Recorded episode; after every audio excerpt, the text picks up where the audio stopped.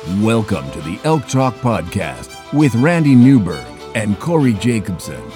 Presented by the Rocky Mountain Elk Foundation.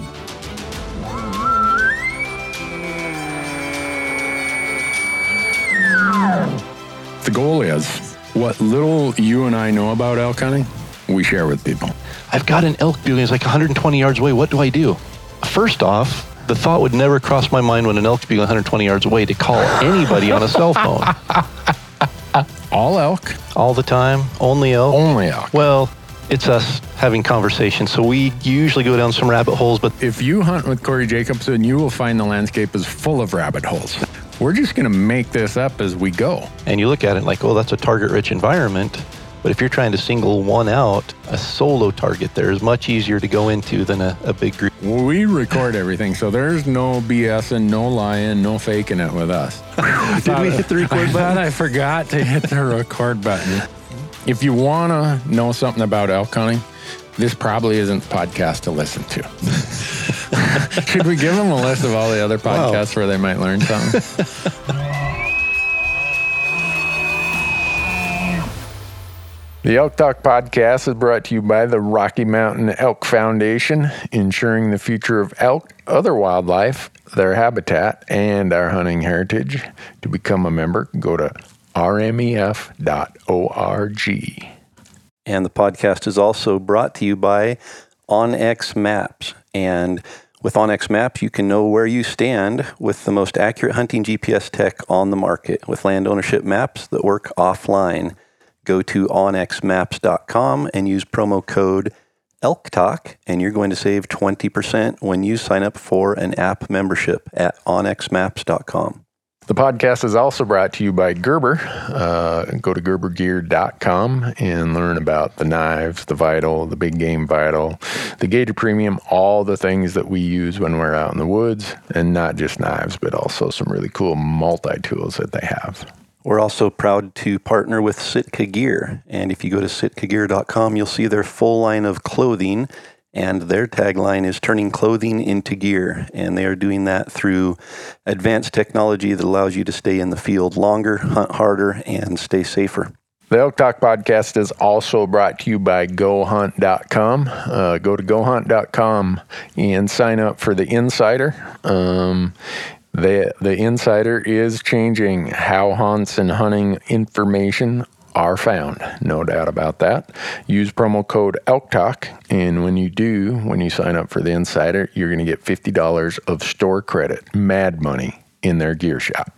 And we are also brought to you by Rocky Mountain Hunting Calls. And Rocky Mountain Hunting Calls is the original designer and inventor of the pallet plate diaphragm that's completely changed the way elk calls are made and used. And to find out more and to order your elk calls, go to RockyMountainHuntingCalls.com or BuglingBull.com and use promo code ELKTALK, and you're going to save 15% on all of your elk calls and elk call accessories.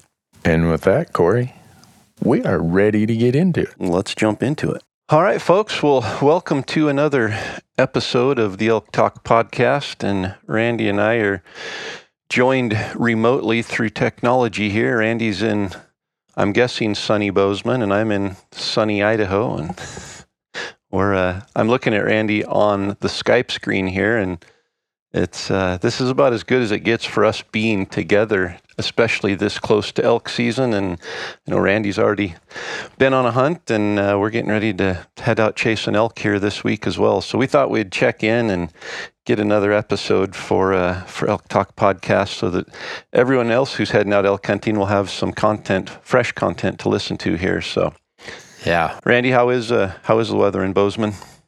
Uh, the weather here is really nice because I just got done with two weeks in Nevada.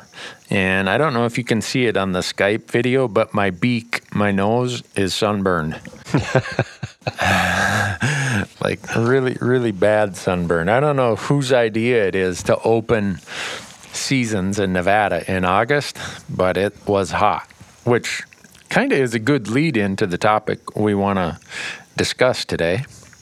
Yeah, yeah, we've been getting a lot of uh, a lot of questions, a lot of emails and messages coming through, and a couple of them have been focused on how do I take care of meat when I get an elk down and it's really hot out. So we're gonna we're gonna dive in and talk about warm weather meat care today and just some of the challenges and some of the tactics that we used because I know both of us have opportunities to hunt early. I like elk hunting early, and a lot of times you're dealing with heat. When we were in New Mexico a couple years ago, it was late September, and we were still dealing with a lot of heat. So it's it's important to be prepared and have the resources and the understanding of what needs to take place to make sure that we don't lose any elk meat due to the heat and yeah I, I i'm just thinking about the seasons i know uh, idaho you guys open archery season the end of uh, August. Yeah, August 30th. Nevada is August 20th, 15th to 20th, somewhere in there. Same for uh, Utah. September 1st in uh, New Mexico. Colorado is usually the last weekend in August. So there's a lot of states in, and even right now in Oregon, aren't they? Last weekend wasn't that the opener for? Yeah, the last last Saturday in August, I believe. So they opened, uh, was it August 23rd, 24th, somewhere right in there. Yeah. So there's a lot of people out elk hunting when the temperatures can be really hot. And if you would have shot a bull in Nevada when I was there last week, it was 96 degrees one day. And I, I think about, whew, I, uh, that's a big chunk of meat that you got to get taken care of, cooled down in short order because of the uh, just the, the, risk of it spoiling. Totally. Yeah, there's, you know, there, I always start off saying there's three things that are bad for elk meat. The first one is bugs and dirt and debris, which, you know, game bag will take care of that. Uh, the other one is moisture, which you don't want moisture on meat because moisture starts that bacterial process of spoiling and, and growing bacteria on the meat. And then the last one is heat, and heat is is bad. But I, I, think sometimes we look at it and think, you know, it's 75, 80 degrees out. If that meat sits out in the sun, it's just going to go bad instantly. And there is some truth to that, but I think there's a lot of things that you can do to prevent that and to minimize the effects of heat. And I think uh, we can jump into that and talk about a few of those things, but just keeping in mind that even in those hot conditions at 90, 95 degrees, it's possible to to take care of the meat and not lose any meat. It's just you need to be prepared and you need to work quickly sometimes and have a game plan in place because I think that's the thing that hurts most people. It's not the fact that it's just too hot, it's the fact that things aren't getting done to to prevent that from happening. So yeah, and I, I think a lot of people may not mentally just be dialed in because they don't. I, I mean, I, I and I say this based on the amount of experience I fortunately have in gutting and gilling, as I call it. I, I tell all of our guest hunters, look, you get the pleasure of shooting it, but one of my favorite parts is doing the gutting and gilling. So I maybe get a little more practice than uh, others. But I know when I first started elk hunting, in the first few that I shot, and I started doing the gutless method, it took me a lot longer than it does now. And I tell people don't wait until you've got that bull laying on an open hillside in Idaho or New Mexico or wherever for it to be the first time you've tried the gutless method. You know, they probably they live somewhere where there are deer nearby. And it's a matter of scale, really, between deer and elk. So I suggest that people practice so that w- when you're hunting in these hot weather conditions and you've been practicing on deer at home, it's not as intimidating, it's not as big of a challenge, and you can get it done a lot quicker. Because I'm with you, the getting it done as quick as possible is the best way to reduce the likelihood uh, of any spoilage. Yeah, and there's a reason for for doing it quickly. You just have to realize what's going on there. That elk is a heat missile. I mean that it's full of meat. The meat is hot. I don't know what the body temperature of an elk is, but it's it's hot. You know, it's it's not going to do well if it stays at that temperature once the blood quits flowing through it. And that hide on that elk, even this time of year, is an insulator. I mean, it really is just a huge insulating blanket. It's a thick hide And so what you have is you have a, we'll just use the, the temperature of 100 degrees, for instance, and assume that meets at 100 degrees. When that elk dies, if it was exposed to air all around it, it still has that hide on it that insulates the meat and keeps it from cooling down. It holds the heat inside there. So the number one thing is you've got to get that hide off quickly. That hide is going to insulate the meat and keep the heat inside that you want to be able to expose to the outside air and let it cool off. So number one thing, and I feel is the most important thing when it comes to making sure the meat tastes good is get the hide off. The longer the hide sits on it, the more chance you're going to have a gamey flavor to the meat, and the more chance, especially this time of year, that the heat is going to sit in there and start souring the meat. And if you can get that hide off and just expose those quarters to the outside air, even if the outside air is 80 degrees, it's going to start the cooling process and that heat's going to start moving from the meat to the outside air and, and allow that meat to start cooling. And then the other thing is when you think about uh, meat spoilage, you very rarely lose meat that is exposed to the sun. It's not it's not exposure to the sun at 80 degrees or 90 degrees that causes the meat to spoil initially. It's the heat trapped inside the bone. And so those bones, especially that hind quarter inside that that bone is where it's the hottest. That's where the heat has the hardest time escaping. And so you give, you've got to get the hide off quickly, and then you've got to get that heat from inside the quarter uh, right at the bone. You've got to let it out. You've got to find a way to, to let it escape. Yeah.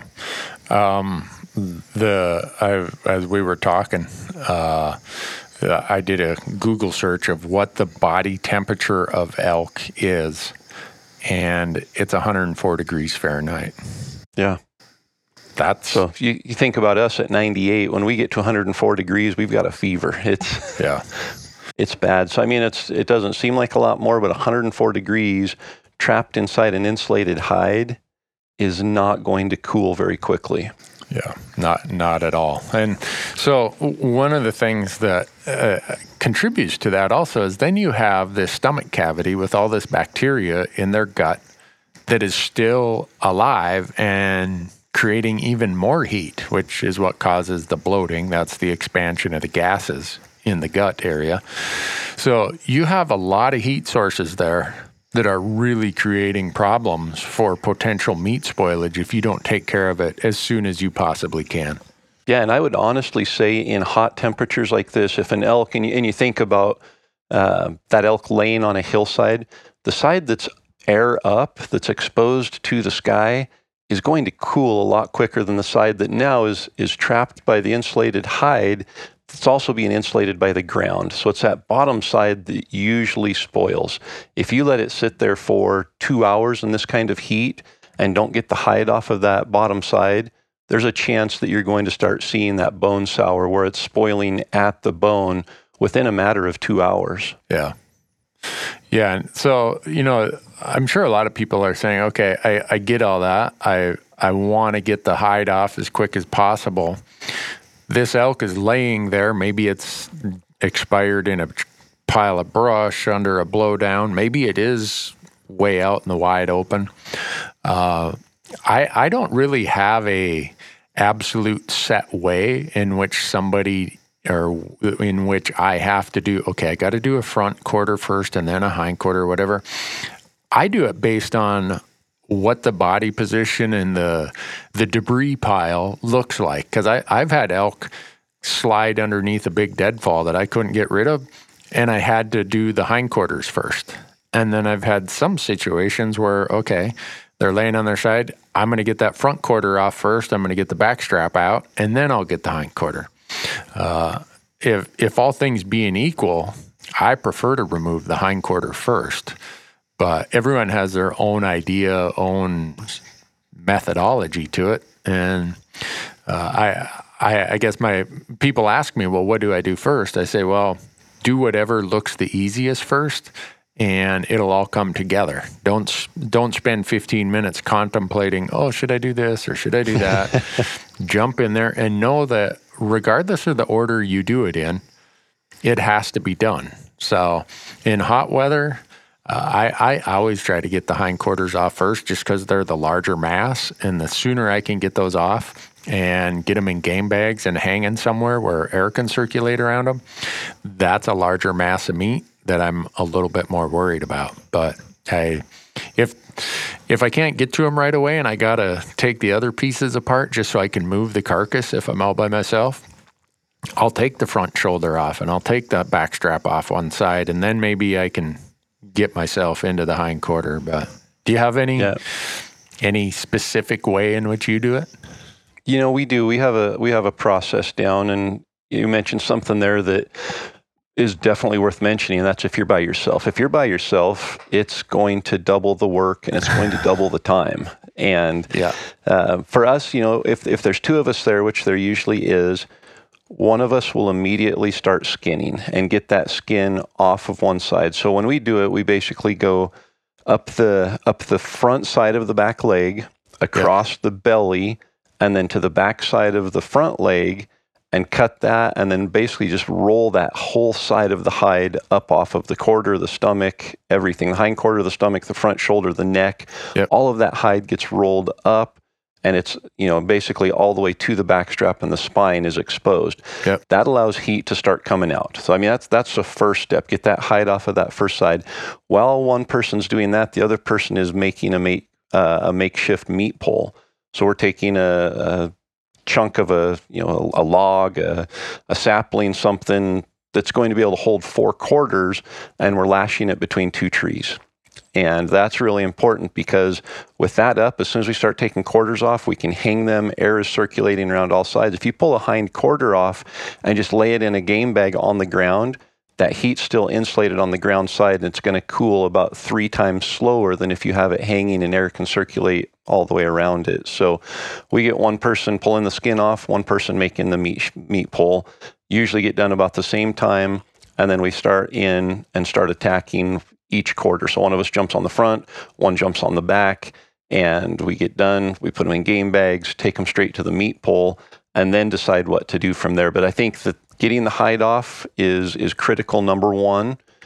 Uh, getting that meat pole to be able to hang, and you can hang, you know, if there's limbs there, and you can just hang quarters from limbs. You don't have to make a meat pole for us. It's just super easy. We get all of them there and can can work on it. If you're by yourself, I would still say get the hide off first yeah. with the hide off. Then you can make a meat pull really quickly if you need to. If not, if there's limbs there, you immediately start. And I would say start on the hind quarter, kind of like you. If you have a choice, uh, that's the biggest piece. That's the one that's going to hold the heat the most, and you want to open that up. And one of the things we do when it is hot, and this is probably a pretty critical component to it is when you pull that hind quarter off, even if you're going to leave the meat on the bone in the quarter, if you aren't going to do the boneless, if you take a knife and basically just run it down from the from the top of the hind quarter, following that leg bone all the way down, and just open that back ham, just slice it wide open, pry it open with a stick. I mean, steam will come pouring out of that because that bone holds so much heat in there. And you just want to open that up and let that heat come out. The problem with when you go boneless is you take these great big chunks of bone or of, of meat and you pull them off of the bone and you stuff them in a game bag, and now you have this great big mass, uh, yeah, bag of meat, and that meat in the middle can't let any heat out. It's yep. just sitting there holding that heat in there, and acts like a, a big ball of insulation. So I like to leave it on the bone, even when yep. it's hot out. I just open it up, make that cut. And you only have to do it in one place because all of that heat from the bone is going to look for the easiest path out. And that meat's going to cool really efficiently like that. Yeah, I I always leave bone in, uh, just because it's going to create more air surface or you know surface area for which the heat to expand eh, than if it's all balled up in one big pile. You yeah. don't have enough surface area for heat transfer. And those of us who at least took a little bit of engineering in college, right? Heat and mass transfer. I hated that class. that's, that's why I switched to accounting. Uh, but, uh, you know, there's definitely this concept of the amount of surface area you have is a function of how quickly heat transfers. So, keeping a bone on, you do create more surface area than if it's just all one great big round blob of meat with uh, you know, and, and, both in terms of dimension also, because that hind yeah. quarter is narrower than once. You, if you think about when you cut the meat off the bone, you kind of get this soft, big ball, almost like a ball of jello. Uh, and like you said, in the middle of that, there's just not enough surface area and not rapid enough heat transfer for that heat to get out of there. And it can spoil quickly if you do it that way. So that's why I always leave the bone on. Yep. And there, you know, it'll save you weight taking the bone out to pack, but we aren't to that phase yet. Right. And even if you want to just leave it hanging there and an hour later, start peeling pieces of, of meat off of the bone, it's going to cool enough in that hour. And I'm talking even if it's 85 degrees out, if you hang that meat in the shade with wind, it especially, will, it will get cold and clammy to the touch within about 30 minutes. And that's what you want. Yep. Yeah, you just I, don't want it in that direct sunlight with any kind of insulation. You want to expose as much as you can to the outside air because you're going from 104 degrees to 85 degrees. That's a delta of almost 20 degrees that's cooling that's starting the cooling process yep. and if you're in the shade and it's 70 75 degrees that's even that much faster and within 30 minutes you're going to be able to feel hey this meat's cooling down good. The inside when you reach in and touch the bone when you first kill that elk when you cut that back quarter open and you reach in and put your hand against the bone in there it feels hot. Yeah. Like it doesn't feel warm it feels hot. Yeah. And 30 minutes later you're going to reach in there and realize all of that meat that's exposed to the outside air now feels cool and clammy to touch, and it's yeah, it's going to be okay. One of the things that you run into when you have uh, somebody who uh, they have the elk down and they decide, you know, I want to save the cape and mount this thing. You have a little bit more of a challenge of getting the heat out of there because uh, just how you have to cut the cape, you make a dorsal cut down, and I go way down past the last rib. I give my taxidermist way more than he'd ever need to work with. But once you do that, then you're kind of skinning the other way to get that top side exposed. I quickly start skinning, uh, you know, if you can imagine a dorsal cut way back almost to the last rib and then a cut down to the stomach. Now I take that corner or that flap and I just start peeling that towards the front quarter and get all of that off there. And then uh, it's easy to, you know, you really aren't worried about the hind quarter part of the hide. So you just get that hind quarter hide off there as fast as you can. And you common get, uh, commonly get the question of do you leave the hide on to keep it clean or do you take the hide off?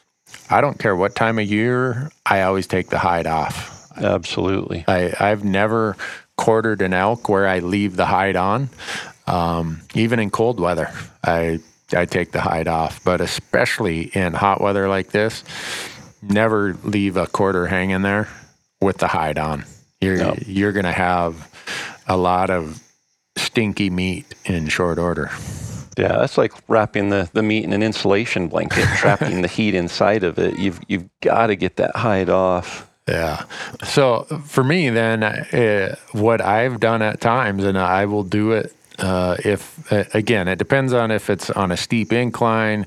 Uh, all things, you know, if it falls in one of my preferred locations, I will take the hind quarter off one side. I'll roll it over and take the hind quarter off the other side. So there's times I'll take both hind quarters off, and then as quick as I take those hind quarters off, um, I, I get them in bags right away. And then I go to work on, and this is if I'm by myself, uh, then I go to work on the front quarters and, and the back straps. And the reason that being is, like I said earlier, they're just the mass of the, the size of the meat. And then also just, it's a lot easier to manage that carcass once the two hind quarters are off than it is you know, trying to roll the whole thing at one, you know, roll it from one side to the other. But I end up having to do it the other way. You know, do the top side, roll it over, do the bottom side. It it just depends on where it's laying, how much help I have, uh, how hot it is, what time of day. Uh, I mean, doing yep. it in a headlamp with a headlamp is uh, even more of a challenge. But the good part then is it's nighttime and the temperatures are dropping, so you're in less of a hurry. But if you shoot that bull at 10 in the morning this time of year, you really have your hands full because it's getting hotter by the hour. And, yep. and for me, I like that midday hunt, you know, especially early like this. You get those bulls that are just, they aren't herded up yet. Uh, they're very territorial. They stay right in that one little area. And I like to go in there and target those bulls between like 11 o'clock and 2 o'clock. And you shoot a bull at 1 or 2 o'clock in the afternoon, that's when you really get into trouble because that sun is direct. It's the hottest part of the day. It's, you know, staying hot for another two or three hours. And like you said, that 10 o'clock in the morning, 11 o'clock, it's just getting hotter every minute. So it's super critical. And I think you mentioned something really important at the beginning, Randy. It's important to know what you're doing. Even if you've never done it before, educate yourself as much as possible on the process, visualize the process, think of the steps of I've got to get the hide off quickly. I've got to get the meat off of the carcass and hanging. I've got to cut open that that back quarter. Those are the first steps. Don't worry about cutting fat off of the meat. Don't worry about, you know, pulling off individual pieces if you're going to bone it out. Get that meat hanging so air can circulate around it. Get all four quarters off, get the back straps. And for the back straps, I don't usually hang them because they end up a big ball of meat if you hang them in a bag. Yep. So we'll put those full length and kind of leave them strung out in a bag and then set them uh, over a couple limbs or something so that they are exposed on bottom and top to the air. And then the neck meat's probably one of the, the areas that I think – has the most potential to start spoiling other than the, the hind quarter, but the hind quarter I think you get off first. That neck meat though is usually the last thing you pull off because you have to get that front shoulder off to really dig in and, and get it. Yep. And that neck is just a big mass of muscle and you've got the vertebrae running up through the middle of it that holds heat. And so, you know, that's one of those things that I usually do break those off into individual pieces of meat and then try to set them out let them cool individually a little faster than than the quarters would cool. Yeah, and like uh, I'll use an example of what I had to do last week in Nevada. Uh, our guest hunter shot an antelope, and that's a far smaller mass of meat than an elk, but it was 94 degrees. And I'm out there, there's not a tree anywhere to hang anything. It's, I'm in borderline panic mode of, you know, is this thing going to spoil? Well, down in this little wash, I found some rocks that were still shaded at 11 in the morning. And I just had to take these individual pieces, like you were saying, the backstrap, and I put them in their own bag and I went and laid them in the shade on these cool rocks that were still uh, they were still cooler than the air temperature because of the you know at night the temperature drops and so uh, the reason i bring that up is sometimes you just got to look around and say all right what do i have here that i can utilize that allows a lower temperature to draw heat out of this high temperature meat and again, putting big bags of trimmed out meat in one mass is the equivalent of putting that hind quarter boned out in one big mass. Yep. I bring a few extra game bags and know that if I have to for like you were saying 20 or 30 minutes, I got to let my back straps hang individually and just only in a game bag. Uh, draped across a, a, limb or something. Uh, in that 20 or 30 minutes, that temperature is going to drop enough that, okay, now maybe I can put two of them in one game bag and start using that game bag to cool off an extra a neck roast or whatever. But the the point of that is is whatever you do, don't trim up big chunks of meat and have 60 pounds of backstrap tenderloin trim meat neck roast hanging in a game bag and then wonder why the heat wasn't able to dissipate. Totally. Yeah. Yeah, I mean, it really, there are definitely uh, things that you learn that, that you can apply through your experience, but it really comes down to common sense. Just you have a big ball of meat there and it's hanging and it's hot. You want to open it up. You want to, you know, just like when you're cooking a piece of chicken on the grill. If it's a great big round chunk of meat, the middle is going to take longer for the heat to get into. Well, the same concept applies on the reverse. That heat's going to take longer to get out from the middle. So if you're able to open it up and expose that middle, it just makes that process go so much faster. Yeah. I, so kind of going to the next step, what my effort is is try to get everything get the hide off and get everything off the carcass as quick as possible and assume there's some shade somewhere you know, the, it might just be pinyon or juniper trees somewhere. You know, like in Montana and a, and Idaho, where you and I hunt. Very often, there's the shade of large trees, so we're a little bit spoiled there. But once I get the meat off the carcass, then it becomes the process of okay now what do i do? Do i what do i haul out first? How do i what do i dare let hang overnight? When do i bone it out? When do i not bone it out? Uh, stuff like that. And for me uh, once everything's hanging uh, if, i have say i'm by myself um, i'll probably the first load i'll haul out once i feel that i've let it cool enough is I'll haul the trim and the back straps and and all that other stuff and I'll haul it out and once I get to my camp, I will spread it out as much as I possibly can to allow it to continue to cool. Knowing that, all right, back there at the tree, I still have the four quarters hanging with bone in.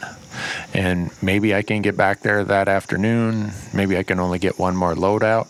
Um, but usually by the time I get back there, those quarters have cooled because the wind's been blowing on them and they've been in the shade. And that's when I'll start boning out.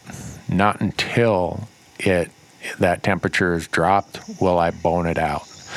And then once I bone it out, then I can start doing my my shuttles back and forth. And sometimes if I got to leave some hanging there at night, the next morning when I come back, it's amazing how cooled off that meat is. And then I bone it out and I'm hauling out a cooled off big mass of meat. Yep. No, we do the same. You, have got to find shade, you know, and like you said, you can almost always find shade. You might have to move the meat every two hours to, to keep it in the shade. Yep. But that's the, the second important step once you get it off of the carcass, once you get that hide off and everything, then you want to get the meat in the shade. If it's out in the sun, that slows the process and it might allow that heat to stay in there long enough to spoil it. So then you want to get it in the shade. And one of the things that we found is if there's any kind of moisture, whether it's a spring, just a cool draw, anything like that, it's worth hauling the meat 200 yards and hanging it there because that 10 degree drop in temperature just 100 yards away or 200 yards away again is going to contribute to that meat cooling faster. So we'll sometimes we'll we'll we'll make our meat pole, our makeshift meat pole in a draw. You know, it might not be a spring there, but just that mm-hmm. thicker, greener grass is going to hold that cool air a little bit better. And we'll we'll put our meat pole over there and shuttle the meat up there and hang it there. And like you said, from there it's a matter of you don't have to scramble to pack it out. That's not the the race at that point. The race is making sure that meat's cooling. If it's not, figuring out a way to help it cool faster. Don't stuff it in your backpack and race back to the truck trying to to get it there. It's going to probably cool better hanging exposed to the air than in a pack. Yeah. And if it has to hang there until the next day and you come back in, that's actually probably better than trying to put it in your backpack and shuttle those out and just slowing that process because that initial process of cooling that first two hours is critical. Yeah, I, would agree. And that's why if you do have somebody with you, it's so much nicer because while you're working on the carcass, that person can be shuttling this meat. And there's times we've probably shuttled meat to a shadier or cooler place, you know, 400 yards at times because it's it's worth the effort to get it someplace that's that much cooler. Uh, the the risk reward is is worth the effort. I mean, 400 yards is not that far to carry something if that's what you got to do to get it in some shade and get it where there's going to be some wind. Yeah. And again, you know, going back to the the three things that hurt elk meat, you have to have game bags. Yeah. Make sure you're putting that in a game bag because when it is hot like this, you're usually contending with bees and flies at a much higher rate than yeah. than when it cools down a little later in the fall. Uh, and if you get those flies, those big, I mean, it does not take them any time to find the meat. And within three to five minutes, if that meat's just hanging there, or if you have a game bag there and it's open and you don't have that meat sealed off, they start laying eggs on it and then it just ruins the meat. And so, I mean, you want to immediately get it in a game bag. If you have a good game bag, it's not going to hold that heat in or trap the meat. So it's not like you're putting this game bag around it and slowing the cooling process. It's going to cool just as fast. So you get it in the game bag, keep the dirt and the bugs off of it. But then I've heard of people taking meat and putting it in a creek. Yeah. Which is not good for the meat long term. That that moisture on it is going to inhibit speed up the bacterial period. process. Yeah. And so you I mean yes, put it in a cool draw, hang it above water, but actually submerging meat in water is not a good idea. Yeah, I've I've never done that. I've heard people who do it, and I'm like, ooh. In hot weather, that meat's not going to dry immediately, and heat and moisture are the prime breeding grounds for bacteria, which is what's going to spoil your meat. So I, Yep. I've never submersed it. I've heard people say, "Oh yeah, I bring dry bags and I put it in the dry bag, and then I put the dry bag in a creek." And I'm trying to figure out, well, usually dry bags inhibit the transfer of heat, but maybe I maybe I've just not done it, so I don't understand. But I've Yeah, never I've never found the need need to- to do it. Yeah, I don't think so. You need to overcomplicate it or overthink it. It's that that heat transfer from inside the ball of of mass to the outside air. You just want to speed that up as much as possible, and and it'll work it, even in the hottest temperatures. I think that's the thing to you know people say, well, I don't archery hunt because it's too early and and I'll lose the meat. There's no way to to get the meat out when it's 85 degrees. There is, and it's mm-hmm. it happens all the time. And fortunately, I've only had one hind quarter in all of my years of hunting. Only had one hind quarter that started getting bone sour, and it was it was 80 85 degrees. It was the side that the elk laid on. We didn't find the elk immediately. It took probably an hour hour and a half of blood trailing to find the elk. By the time we got there got the hide off got that front side everything was fine.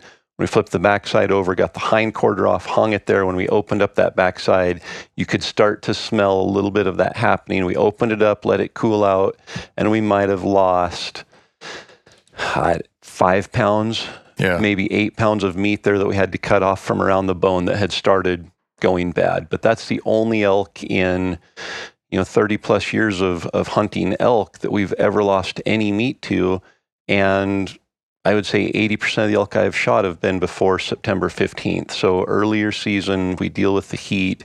It's just a matter of, of knowing how to take care of it and then acting quickly and being confident in your way and ability of taking care of it. Yeah. I started out with cheesecloth type game bag and found out that, you know, this is just my personal experience and opinion. So if someone has a different opinion uh, or different experience, I get that. But uh, those worked okay for deer until you start putting, you know, 100 pound hind quarter, boned in hind quarter in one of them and the mesh, the gaps in the mesh spread so much that the flies are landing on it. It's getting full of dirt. So uh, I'm like, well, this isn't working. So then I did the pillowcase and sheets thing from the, you know, down at the thrift store.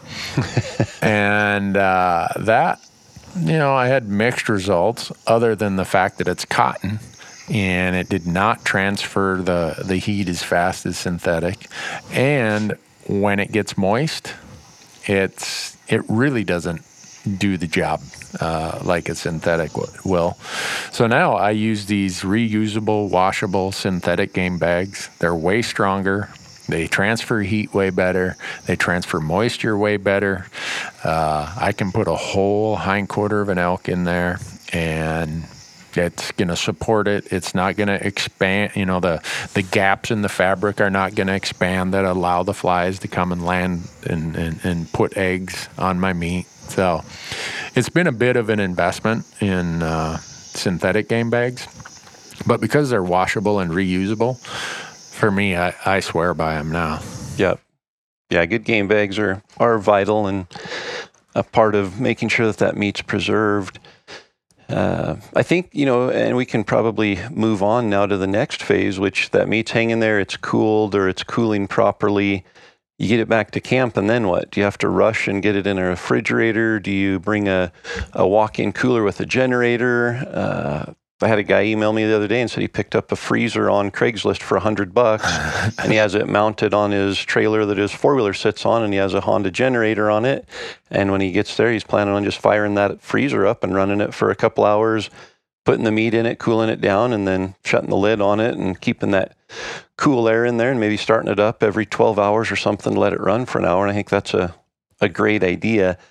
I don't think it's necessary though. Once I, I was going to say, ass- assuming that you're willing to deal with the logistics and cost, and you know, because when you bring a generator, then you got to bring gas for the generator, and so there's there's a lot to doing it that way, and I've heard of people doing it also. I, I think what happens often is you have two or three guys elk hunting, and the first person shoots a bull on day two of the hunt, and they're there for a six day hunt. Now you're saying, all right, we're in the backcountry. How do I keep this bull from spoiling now that we have it back at camp? And for me, the this is uh, you know part of when you and I did that video about camp selection or that podcast about camp selection. Uh, if I can, I love to find a water source nearby because we all know that evaporation is happening all day long in any place there's evaporation, it's going to drop the air temperature anywhere from 5 to 15 degrees uh, right at the, the area of evaporation. So if I can, I like to find a place that's shaded that has a little creek or a spring or a seep, and I'll go hang that meat right uh, on a meat pole right across that that water source where that evaporation is happening. Because if it's a hot day and you go walk over to a creek and put your hand near the surface of the creek within a foot or two, it's amazing how much that temperature difference is near where that evaporation is happening. So that's one of the things I'll try to do once I'm at camp to try keep meat uh, preserved for a longer period of time.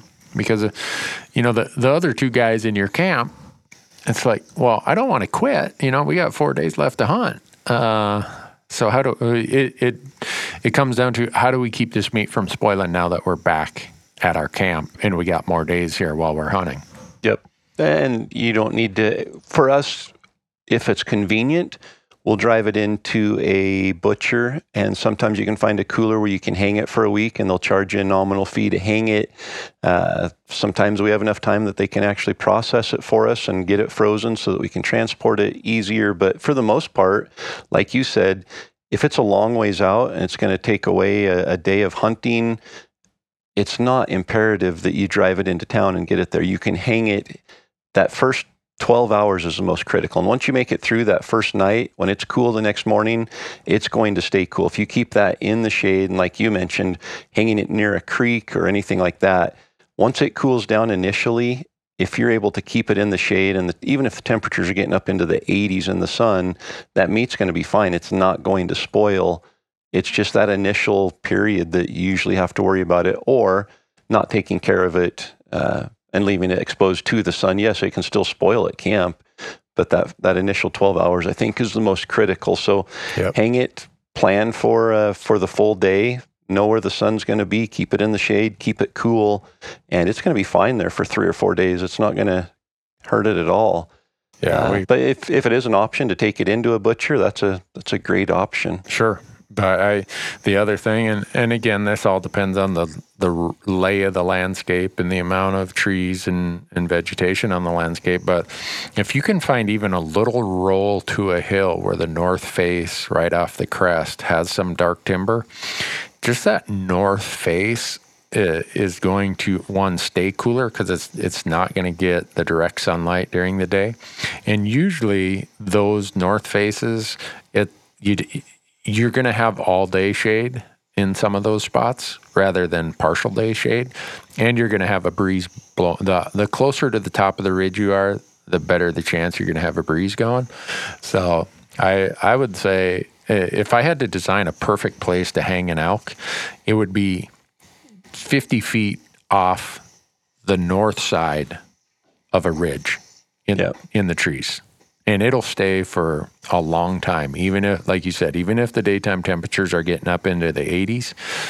it won't spoil once it gets cooled off that first night. Yep. And then I think that the last phase, as we talk about it, is transporting it. You know, if you're driving from Colorado back to Michigan or something, and you know you've got a 30-hour drive ahead of you, that meat in the back of the truck is probably going to be exposed to a lot of heat that won't be good for it. So you've got to think about how am I going to transport the meat? If you shoot it on the last day of the hunt, you don't have time to process it. It's still on the bone.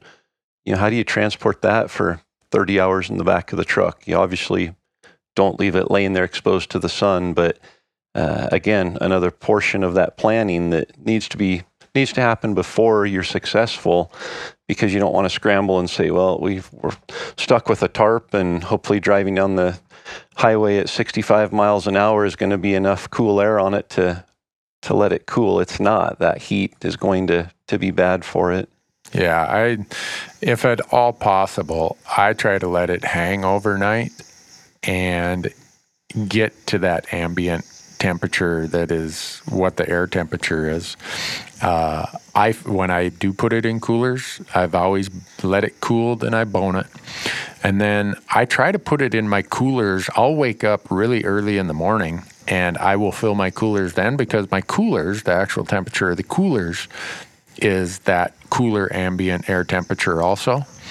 I'll put it in there and I'll, i usually bring with me some sort of frozen milk jug or something else, uh, jugs, multiple. And uh, if I know that that meat is cooled and that it's now safe to put it in uh, a cooler because it's it's lost that that really hot core temperature. And this is assuming you shot it the day before.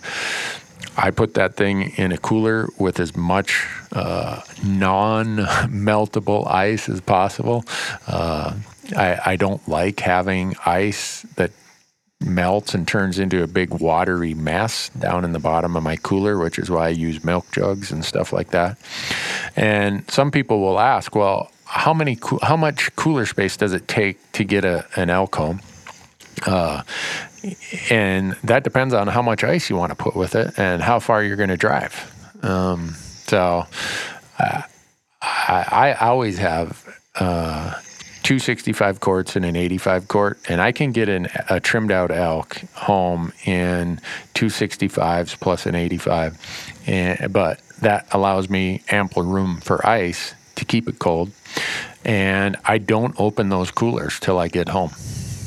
Uh, I know there's the tendency of, oh, I want to look and see how it's doing. All you're doing then, it, eh, because you're the time you're worried about that is usually in the middle of the day. Oh man, I wonder how my meat is doing. And you open it up, and whoom, a whole bunch of that cold air is out, replaced by warmer air, and you're just you're defeating the purpose. So if you have a high quality cooler, and just bonsai home, man. You know, you got this meat, you got to get it home and get it home in good condition. Uh, be prepared, be thinking about how you're going to do it. And don't worry about, uh, some people worry about space and they'll say, well, do you think I could fit it in 265 quarts? Yeah, you could fit it in there if you don't want any ice or if all you do is grab the back straps, tenderloins, and you know do a rough trim of the quarters. But if you're going to trim it up properly, if you're going to salvage every bit of meat, uh, you're going to want more cooler space rather than less because you need the space for ice or whatever your cooling source is. Uh, dry ice, I don't care what it is. Uh, the more cooler space you have, the more the greater the ratio of ice to meat that will keep it cold longer. Yep.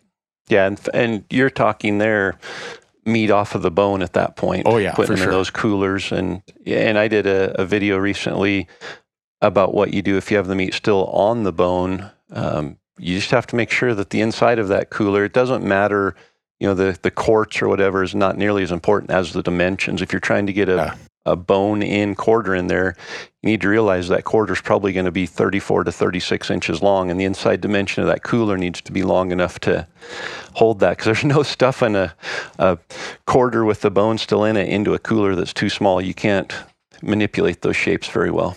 Yeah, that's that's just not gonna work. If if you try a bone in hind quarter, uh, yeah, good luck with that, I guess is what I'd say if you get too small of a cooler. Yeah. And for me, I don't, you know, I know you carry multiple coolers full of milk jugs that are frozen and keeping those milk jugs frozen all week. So when you do need them, they're there and ready to go.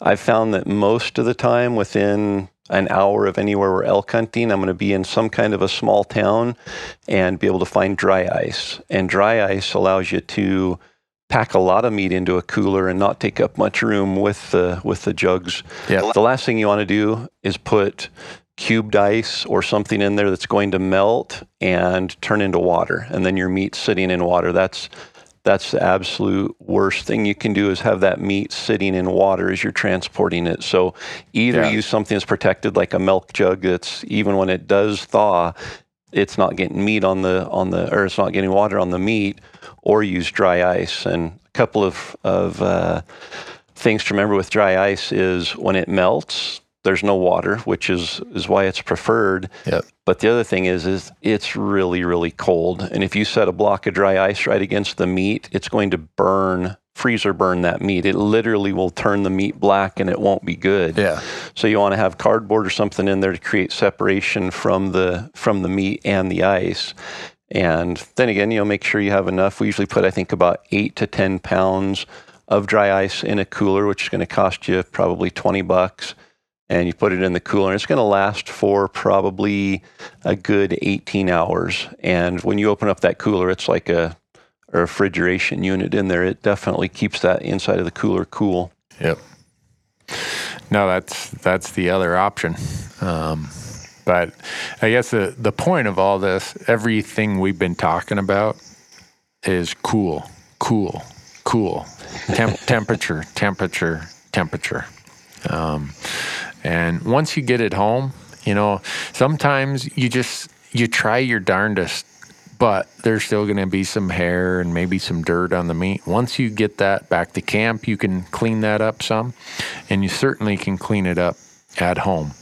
But you can't do anything with your with that meat if you've not let the temperature moderate properly.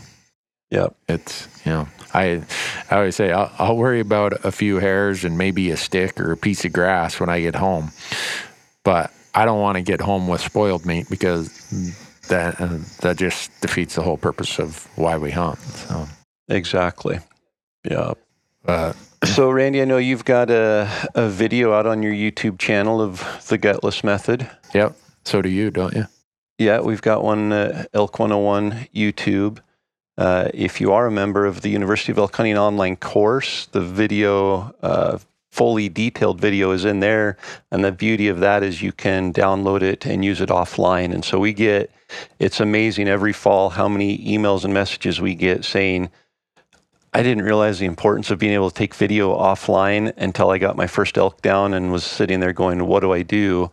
Opened up the app, watched the video right there in the field, and it, it guides you through step by step. So, Yeah. uh, if you're a member of the online course, don't forget that is available to to download inside the app and take with you into the field. Yeah, and you- you're going to get a kick out of this, Corey.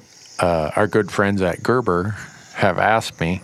They said this fall you need to shoot an elk in the morning and film every bit of this step by step. In complete detail, and we want you to do it in the morning so you got good filming light. And we're going to create a whole bunch of videos that next year we got an idea that we're going to make these videos available to people who buy certain Gerber products.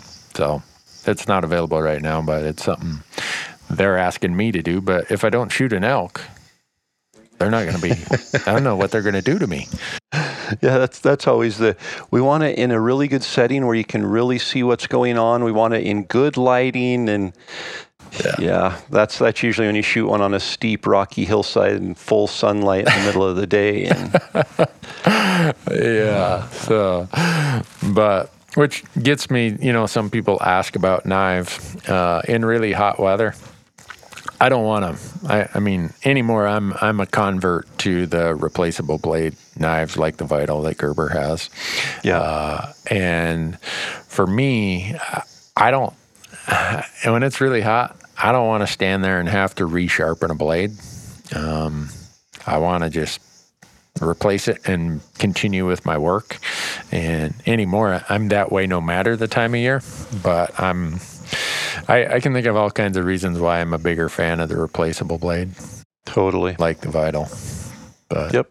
No, it definitely saves time and yeah. it uh So, you know, s- some people get their first elk or their biggest elk, and then they end up with salvaging the cape and the head and everything else. The cape, to me, is a whole lot easier to care for than the, the than the meat. The cape, you know, that's the last thing I worry about is getting the cape off the animal once it's there. And I'll remove the head right at the atlas joint.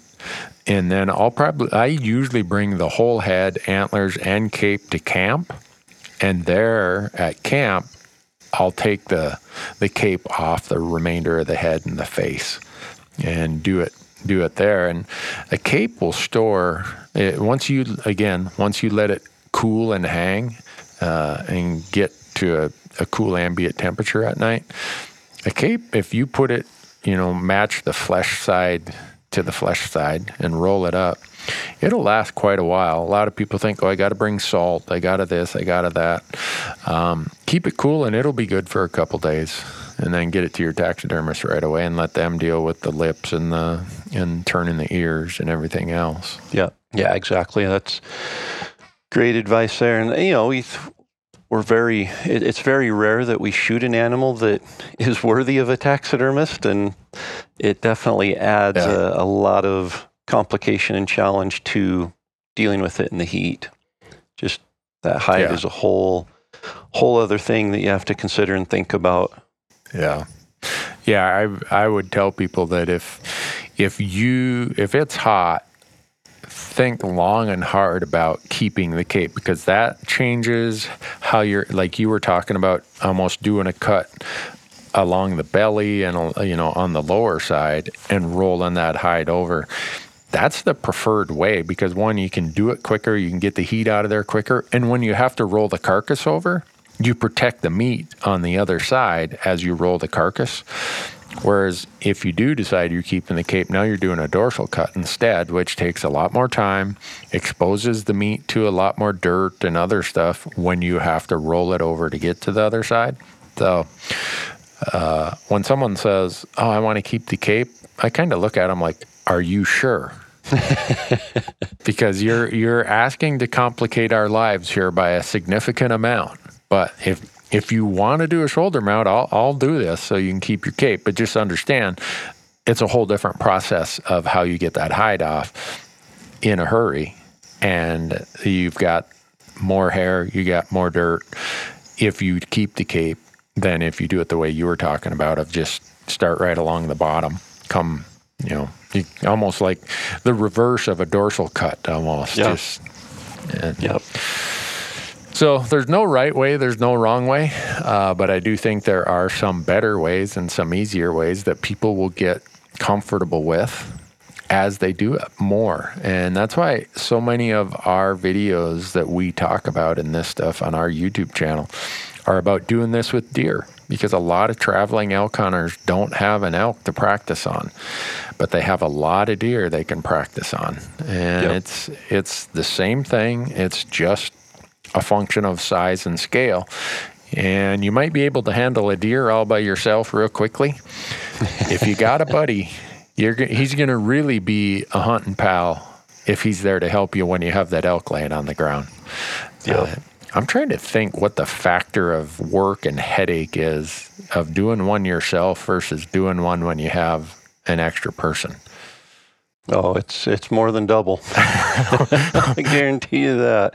Just the just the small little things of holding that hind quarter, holding that back leg up so you can get underneath and get the skin off of it, so you yeah. can make the cut to to detach it from the uh, from the hip joint. There, just little things like that. That when you're by yourself, it's like okay, how do I get my shoulder underneath this leg, reach in with my left hand, make that incision, but still hold on to the quarter so it doesn't fall in the dirt when it does come loose. It's yeah, yeah. It's it's uh. If if you are doing it by yourself, bring some parachute cord. Oh yeah. I mean, if you don't have a buddy coming with you, that parachute cord is really going to be helpful. If you got someone with you, all right, maybe you don't need a lot of parachute cord. I carry, you know, 15 feet of parachute cord, whether I have someone with me or not. But uh, yeah, it's just practice whenever you can.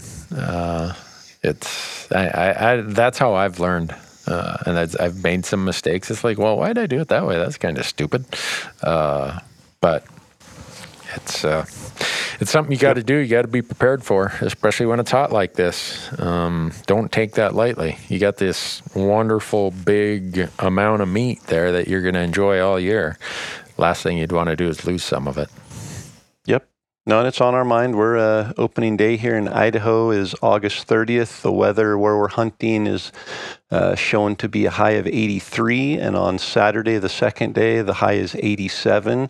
That's up in the mountains where we're going to be hunting. So, you know, this warm weather meat care is is something that we deal with, especially as archery hunters, and uh, need to be prepared for it. Yeah. Do you, do you think uh, a lot of people uh, uh, walk up and uh, the first time they see one, it's like, oh my goodness. what have I got myself into?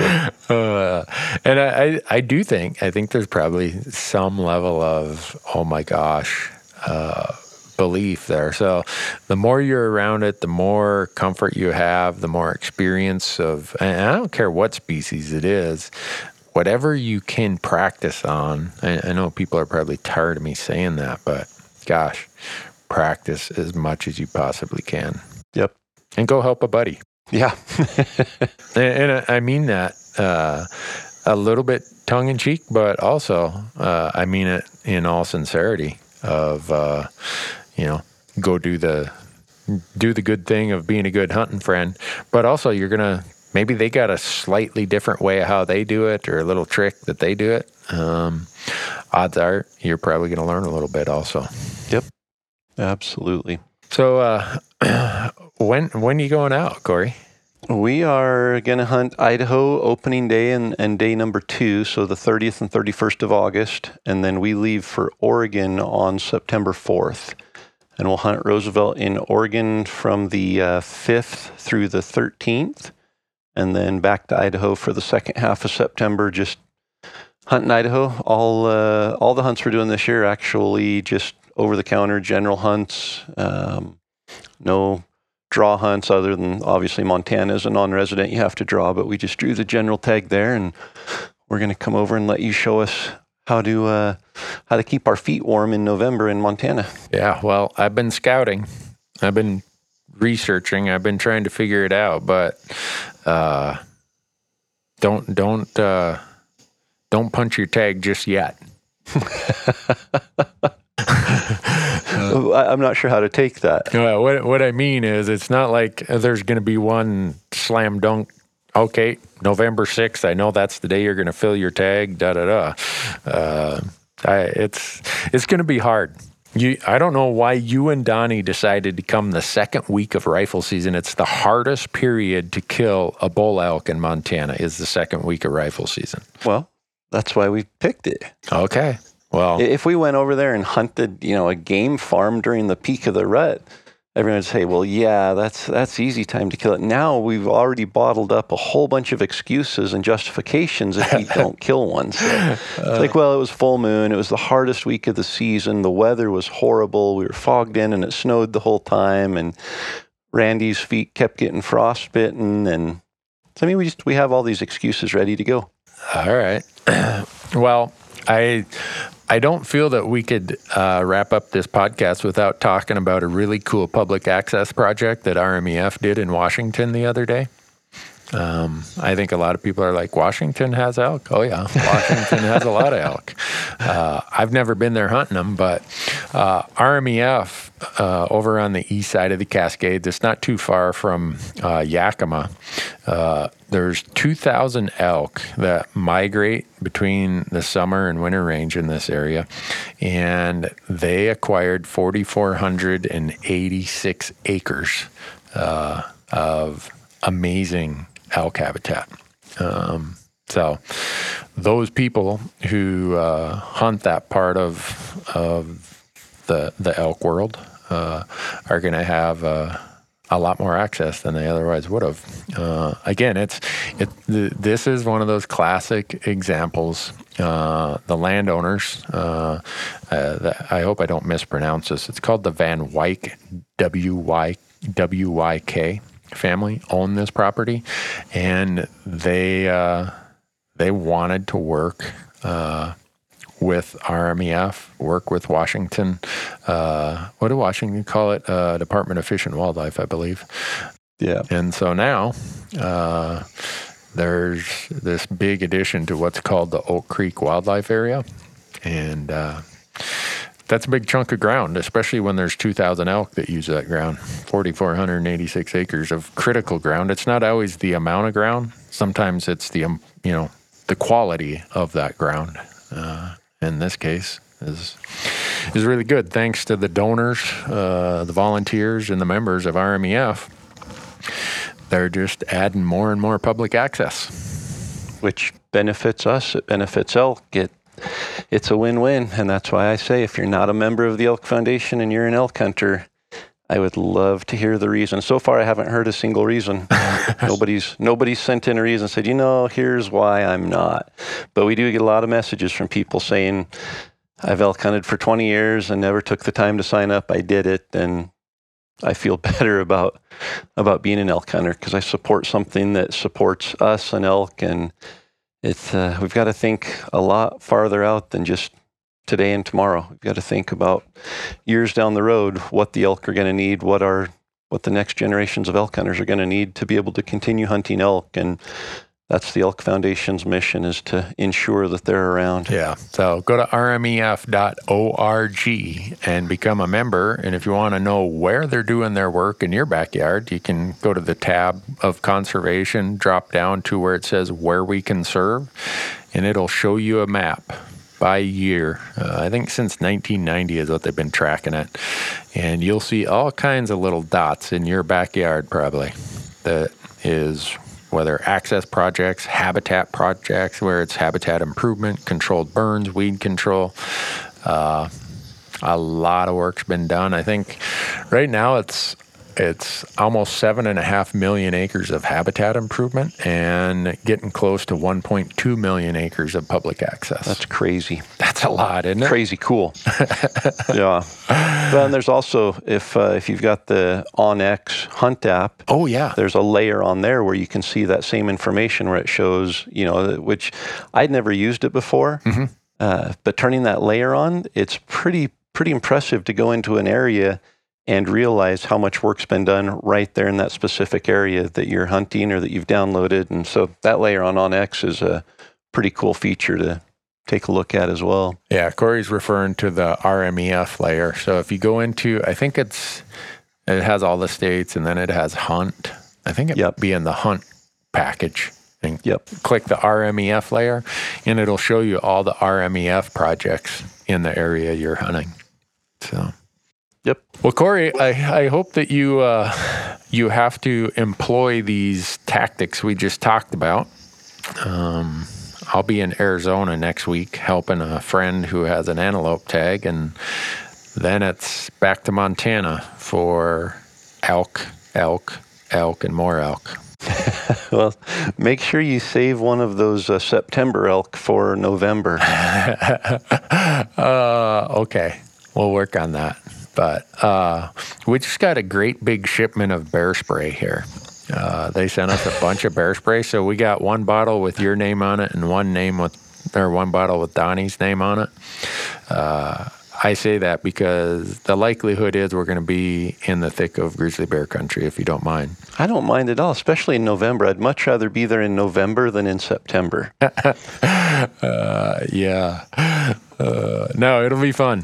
I'll look forward to, to hearing your reports. Uh, and uh, you guys, you guys always have good luck. It's just a matter of how many you guys are going to find we always have fun, and we're uh, definitely looking forward to upping the fun factor and enjoying this special month that only comes once a year. Yeah.